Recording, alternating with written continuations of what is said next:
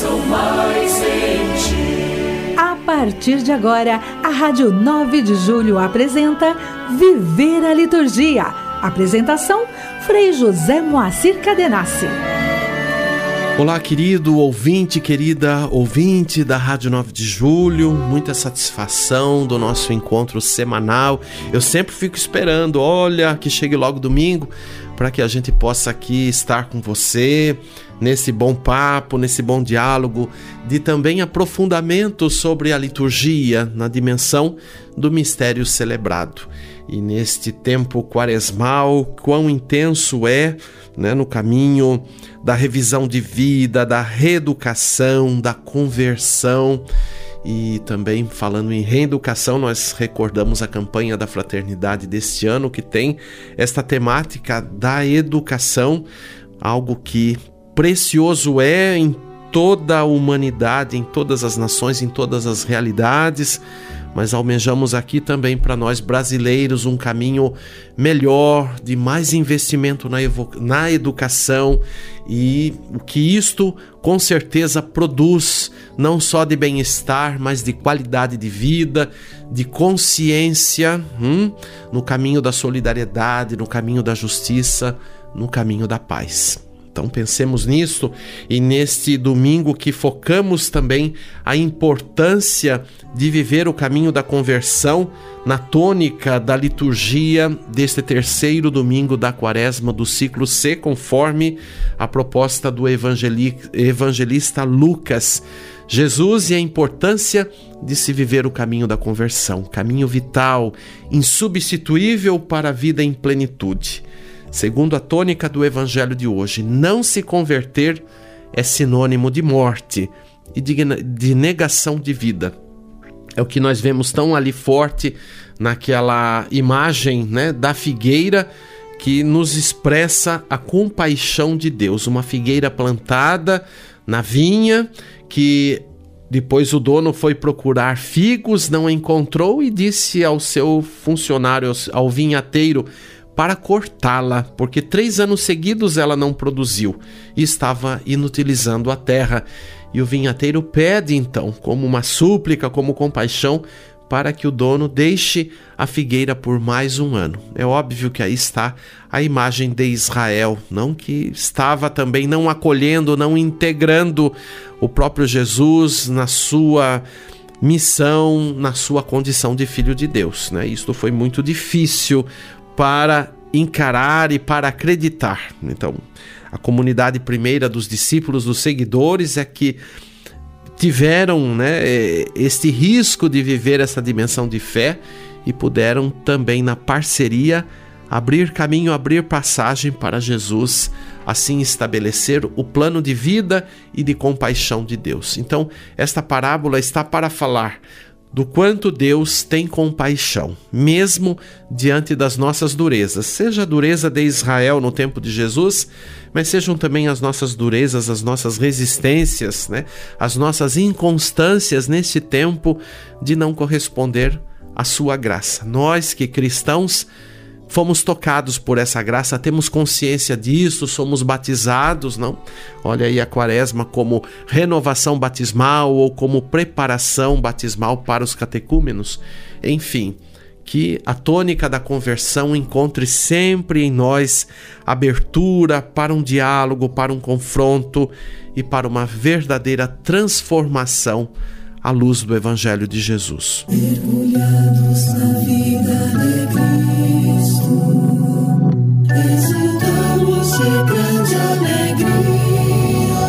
Liturgia semanal.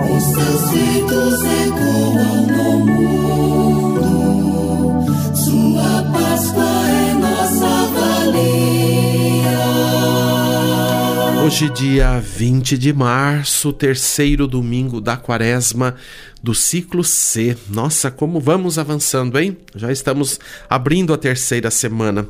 Amanhã, vinte e um, é, segunda-feira da terceira semana da quaresma, liturgia própria, assim também para o dia vinte e dois, a terça-feira, dia vinte e três, quarta-feira da terceira semana, ou a comemoração facultativa de São Turíbio de Mogrovejo, bispo. dia vinte e quatro, quinta-feira da terceira semana da quaresma. Dia vinte e cinco, aliás, antes ainda, no entardecer do dia vinte e quatro, importante lembrar, nós já vamos celebrar como primeiras vésperas a solenidade do dia vinte e cinco, que é a Anunciação do Senhor, né? Nós celebramos de uma forma intensa, mesmo no tempo quaresmal, porque vinte e cinco de março, se contarmos até vinte e cinco de dezembro, são nove meses, então é o período da gestação de Jesus, desde a anunciação até a sua manifestação na visibilidade do seu Natal.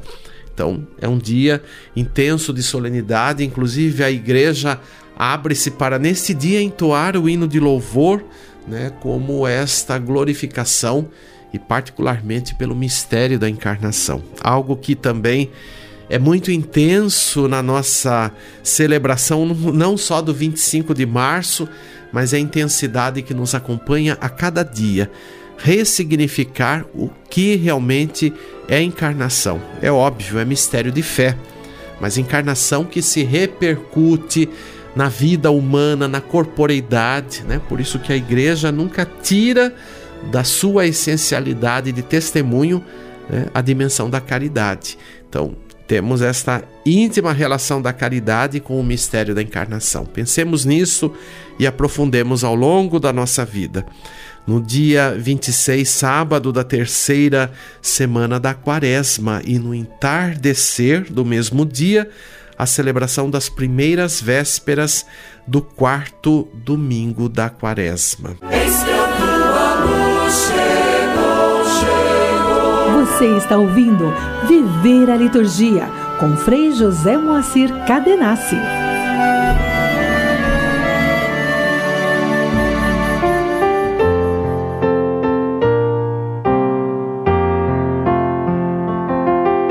Igreja e Liturgia. Continuamos hoje meditando sobre o tempo quaresmal. Interessante, cada vez que vamos buscando aprofundar, olhando os elementos próprios da liturgia, né? Vamos assim também aprofundando a espiritualidade desse tempo. Aliás, é, nós às vezes designamos de espiritualidade tantas expressões, tantas coisas, às vezes até associadas a grupos, a pastorais, a movimentos, mas na verdade a espiritualidade da igreja é uma só, é o mistério celebrado, celebrado e revivido ao longo da nossa vida, não só no âmbito da liturgia, mas a partir sim da liturgia, isto ser desdobrado, né, e relacionado com a nossa vida, com a nossa forma de pensar, com a nossa dimensão afetiva e, consequentemente, com as nossas atitudes, com as nossas ações. Então, é uma maravilha. E, claro, nossa espiritualidade litúrgica bíblica, porque não podemos esquecer que não se separa a dimensão da palavra de Deus com a mística litúrgica.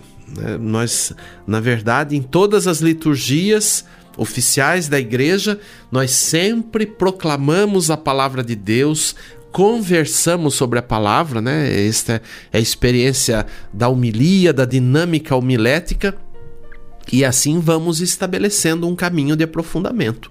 E claro, requer de cada batizado, como também de cada comunidade, paróquia, comunidades, etcétera, e mesmo os grupos, as pastorais, os movimentos, todos devem retomar sempre a palavra de Deus. Em qualquer encontro, qualquer momento de trabalho, de dedicação pastoral, nós precisamos sempre partir da palavra, né? Se o grupo reúne, então proclama juntos, é, faz uma pequena meditação. Isso é muito importante, isso é vital, né? E também entoar sempre cantos, hinos inspirados na palavra de Deus, né? Aliás, para a liturgia, não tem canto litúrgico que não seja canto bíblico, né? Isso, meu Deus do céu, nós precisamos sempre rever aí certos repertórios que às vezes entram também nas liturgias, não? Porque são elementos da espiritualidade, não pode ser qualquer coisa, só porque é animado, só porque está dizendo isso ou aquilo, né? Muitas vezes diz isso ou aquilo desfocado até do conteúdo teológico da palavra, da própria tradição da igreja, né? Temos esse problema. Então, para a gente ficar esperto aí, atento, sempre avaliando nossa participação, não esquecer que avaliar a nossa participação na liturgia é de suma importância. Avaliação pessoal enquanto a participação, né? Que nível de participação nós tivemos numa celebração, mas também as equipes devem ter sempre esta atitude corajosa, transparente, de avaliar o que se celebra, o que se preparou, como que a Assembleia relacionou, como que foi a atitude da Assembleia. Nós temos que perceber tudo isso, né? A função da presidência, dos ministérios litúrgicos. Não podemos deixar isso passar, fazer de qualquer jeito, né? Às vezes a gente sente que isso também acontece, não? E isso não é legal, isso não, não ajuda, não aprofunda, não amadurece, né? A gente sempre fala aqui, recorda a dimensão do ano litúrgico, da liturgia, que é um caminho pedagógico. Então, se há uma dimensão pedagógica, está incitada já a própria avaliação, né, nossa de participação. Então, eu devo sempre também, a partir da, da minha experiência pessoal, me perguntar: qual foi realmente a minha atitude de participação? Quantas vezes a gente ouve críticas sobre a celebração, né? E às vezes críticas infundadas. Por quê? Porque a pessoa não tem noção. Está lá não sei quantas décadas participando, às vezes faz questão de dizer: não, eu estou aqui não sei quanto tempo, quase para dizer eu sou o dono daqui, né, do pedaço. Mas, na verdade, não tem qualidade na participação, né? Temos que ser maduros e sinceros em dizer essas coisas aqui no nosso programa, inclusive. Eu não falo só aqui, não. Eu falo ao vivo também, viu? Às vezes em celebrações, eu também tenho, às vezes, alguma forma de incitar, de questionar. Nós precisamos fazer isso, né? A dimensão do, do pastoreio, seja aqui no ministério presbiteral, no caso, eu sou presbítero, mas também de cada batizado que tem a função do pastoreio pela graça do batismo, precisa ser alguém de referência, todos nós, para indicar, para conduzir, para ajudar a refletir, né? Olha, esse ano aqui na campanha da fraternidade falamos da educação. Então, como que está o nível da nossa educação global, né? Nós, nós pensamos aqui na, na formação, sim, acadêmica, mas devemos pensar no caminho educacional, porque é um caminho de vida inteira, né? E, por exemplo, a igreja que traz, né, a missão catequética, muito importante, que nesta quaresma nós lembramos em cheio do caminho catequético. Olha aí o caminho dos catecúmenos, o caminho de nós batizados que estamos num, num processo de renovação batismal ao longo da quaresma, culminando na vigília pascal, desdobrando no tempo pascal, mas em toda a vida cristã. Como que nós estamos encarando este, este caminho sempre de educar, de reeducar? Então, a catequese é, tem esta dimensão eficaz, propícia, né, e legítima da igreja, de, apoiada pela tradição viva da palavra de Deus, pela tradição da igreja, pelo ministério, pelo ministério da igreja, pelo magistério da igreja. Como que nós estamos fazendo esse caminho? A quaresma nos questiona, hein? Nos coloca aí realmente na parede para que a gente avalie com sinceridade, com coragem e não tenha medo. Porque muitas vezes as reações que se tem na questão da educação, da reeducação no caminho cristão, né, via catequese, e na diversidade da catequese da igreja, muitas vezes as pessoas olham isso de forma negativa, né? É, então não, não pode, tem que ser mais maduro com isso, né? Essa coisa de ficar bronqueadinho, chateadinho, cara feia, cara amarrada, vira cara, não é? Eu percebo isso, a gente também, como padre, também sofre esse tipo de reação das pessoas. Então, aí eu fico pensando, qual é realmente a sinceridade de alguém que faz isso, né? Que tem esse, essa atitude muitas vezes pueril, né? E que não é madura, que indica realmente o quanto de maturidade se tem. Então, a quaresma está para nos colocar nesse nível de avaliação, de reflexão. E olha, não esquecer que também uma forma de ser carinhoso é uma forma de reeducação. Reeducar é uma forma de carinho. Eu sempre penso na imagem do bom pastor, né? As pessoas olham a iconografia clássica do bom pastor, Jesus bonitão, todo robusto lá com a ovelha nas costas, né? Isso é muito bonito de ver iconograficamente. Mas eu sempre penso que o bom pastor não vive com a, com a ovelha na costa o tempo todo. Ele também tira a ovelha da costa, bota na, diante dele no chão para que ela, mesmo ainda quem sabe enfraquecida, mesmo quem sabe ainda insegura, precisa caminhar.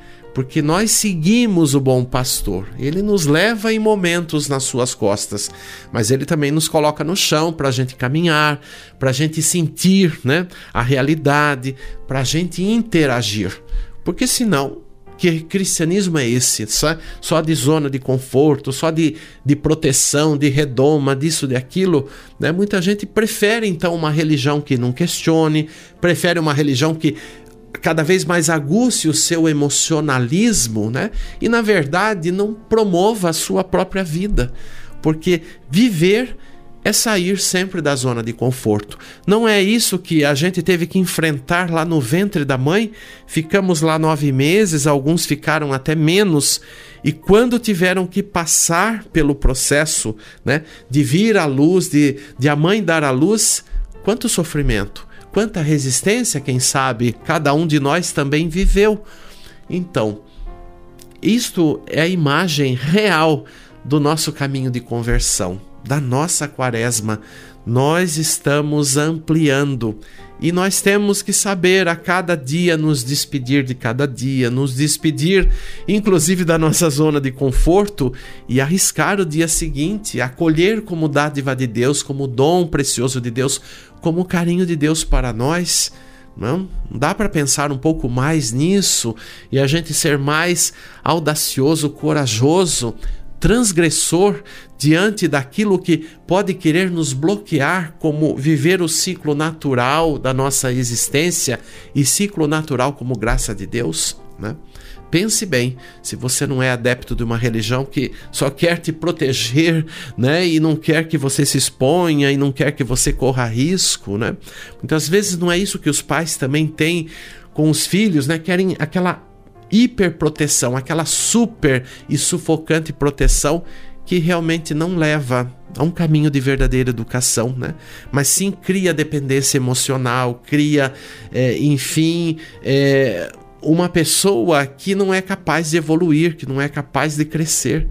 E nós também que somos adultos, eu que já passei aqui de meio século, também me sinto nesse processo, todos nós, né? Às vezes a gente pensa que é chegar num tempo da vida, ah, pronto, acabou tudo, então agora não tenho mais nada, pronto. Pelo contrário, nós temos uma vida para frente, e não só uma vida de poucos anos, mas temos uma eternidade, né? Nós cremos na vida plena, na vida eterna, temos uma eternidade. Como que estamos lidando com tudo isso? E o tempo aqui cronológico, biológico, está também associado a esta vida plena, né? Então é isso, é para a gente refletir. Então, por isso que o carisma, o caminho, caminho e também carisma, eu ia falar carisma quaresmal, nos coloca nesse âmbito progressivo da Páscoa da Ressurreição, né? E é isto que nós estamos intensificando neste tempo de quaresma. Então, afirmar que esta quaresma é para nós realmente a consciência de um processo de maturidade e que nos introduz no âmbito do mistério pascal da morte e ressurreição do Senhor Jesus. Aliás, este ano que nós estamos aprofundando também a quaresma com o evangelista Lucas, nós não podemos esquecer que Lucas é o evangelista do caminho, né? Ele, desde a infância de Jesus, ele situa sempre a cidade santa de Jerusalém, porque ali, segundo também a tradição judaica, a tradição dos profetas, e isso vai se dar também com Jesus na culminância dos seus dias e na culminância de toda eh, a revelação, Jesus vai viver o mistério pascal em Jerusalém. Então Lucas é o evangelista do caminho que coloca Jesus, como também todos os seus seguidores, no caminho de Jerusalém. Então, desde a infância, Jesus vai a Jerusalém, depois vai retornar outros momentos, até fazer a sua última viagem. E esta última viagem é uma viagem difícil para ele, mas uma viagem difícil também para os seguidores. Tem gente que vai desistir no caminho, não vai querer mais seguir a Jesus.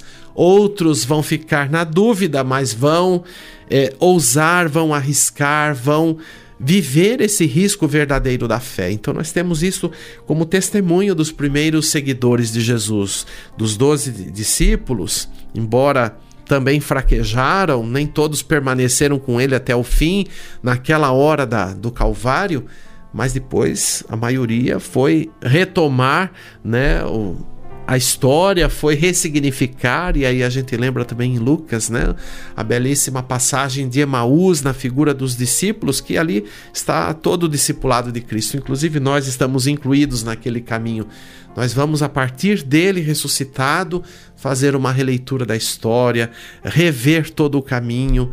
E é assim que nós fazemos, né, no itinerário de nossa vida cristã, mas particularmente nesse tempo de Quaresma, que nos incita a ter mais consciência, a ter mais sensibilidade nesse processo de conversão. Então é isto, e conversão ao bem, conversão a Cristo, porque Ele é a essência, Ele é realmente a palavra do Pai, o Verbo, Ele é a verdade. Então não podemos perder este Senhor de foco, né? E nós, na verdade, nunca vamos perdê-lo. O que nós podemos, de repente, fazer da nossa parte é ocultá-lo, né? E uma das formas de ocultar o Senhor é, quem sabe, permanecer na nossa zona de conforto. Estamos aqui cutucando você, cutucando a mim também sobre essa dimensão de reeducação, de revitalização na Quaresma e pelo mistério pascal. Então fique, estejamos atentos às nossas resistências, aos sinais que também nos acompanham ao longo da vida, né?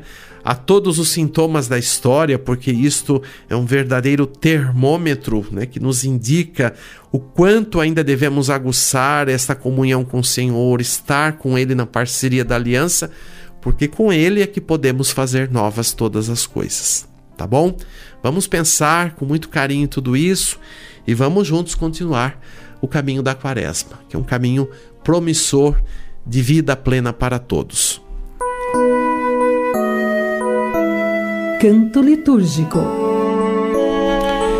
E vamos ouvir um canto próprio quaresmal de apresentação das oferendas. Este canto, que de repente não é o principal da liturgia e que muitas vezes também pode ser omitido, né, para que, no caso da liturgia eucarística, quem preside possa, é, de forma em voz alta, apresentar os dons, ora cantando, ora também assim, de uma forma mais simples, de, de cantilena de oração, apresentar os dons.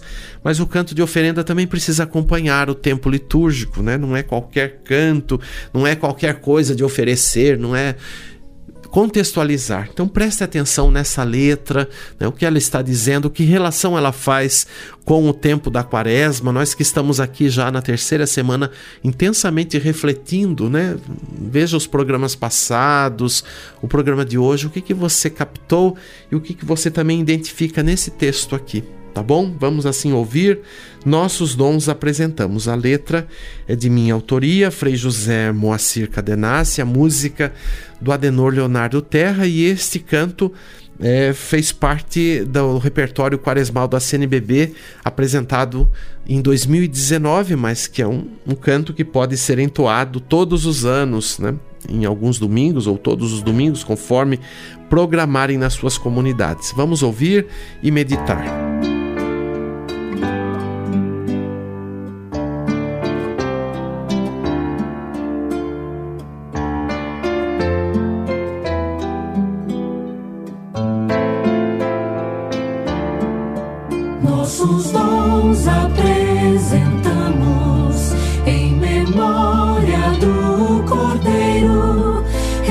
Vivemos os seus passos, somos povo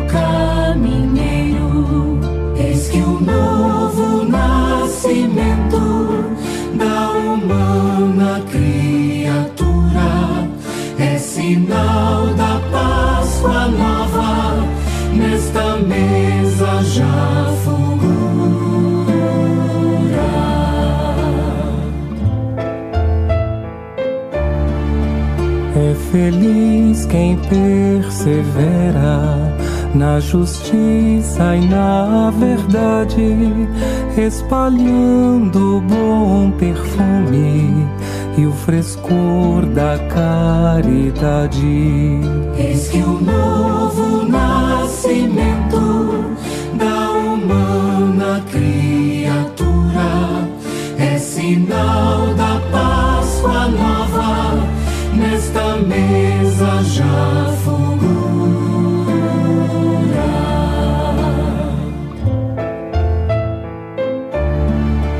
Nossa terra grande e ventre é o lugar da esperança.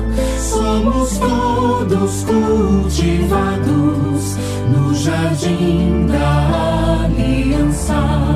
Eis que o novo nascimento da humana criatura é sinal da Páscoa nova, nesta mesa já fulgura.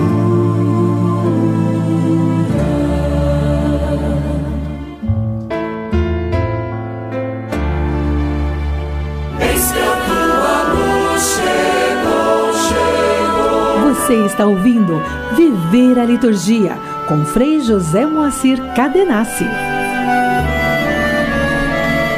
E juntos como igreja rezemos: ó Deus, fonte de toda misericórdia e de toda bondade, vós nos indicastes o jejum, a esmola e a oração como remédio contra o pecado. Acolhei esta confissão da nossa fraqueza para que, humilhados pela consciência de nossas faltas, sejamos confortados pela vossa misericórdia. Por nosso Senhor Jesus Cristo, vosso Filho, na unidade do Espírito Santo.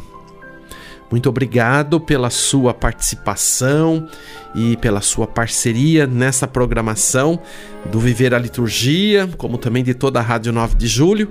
E prosseguimos. Espero você no próximo domingo. Muita paz, muita conversão. Até lá.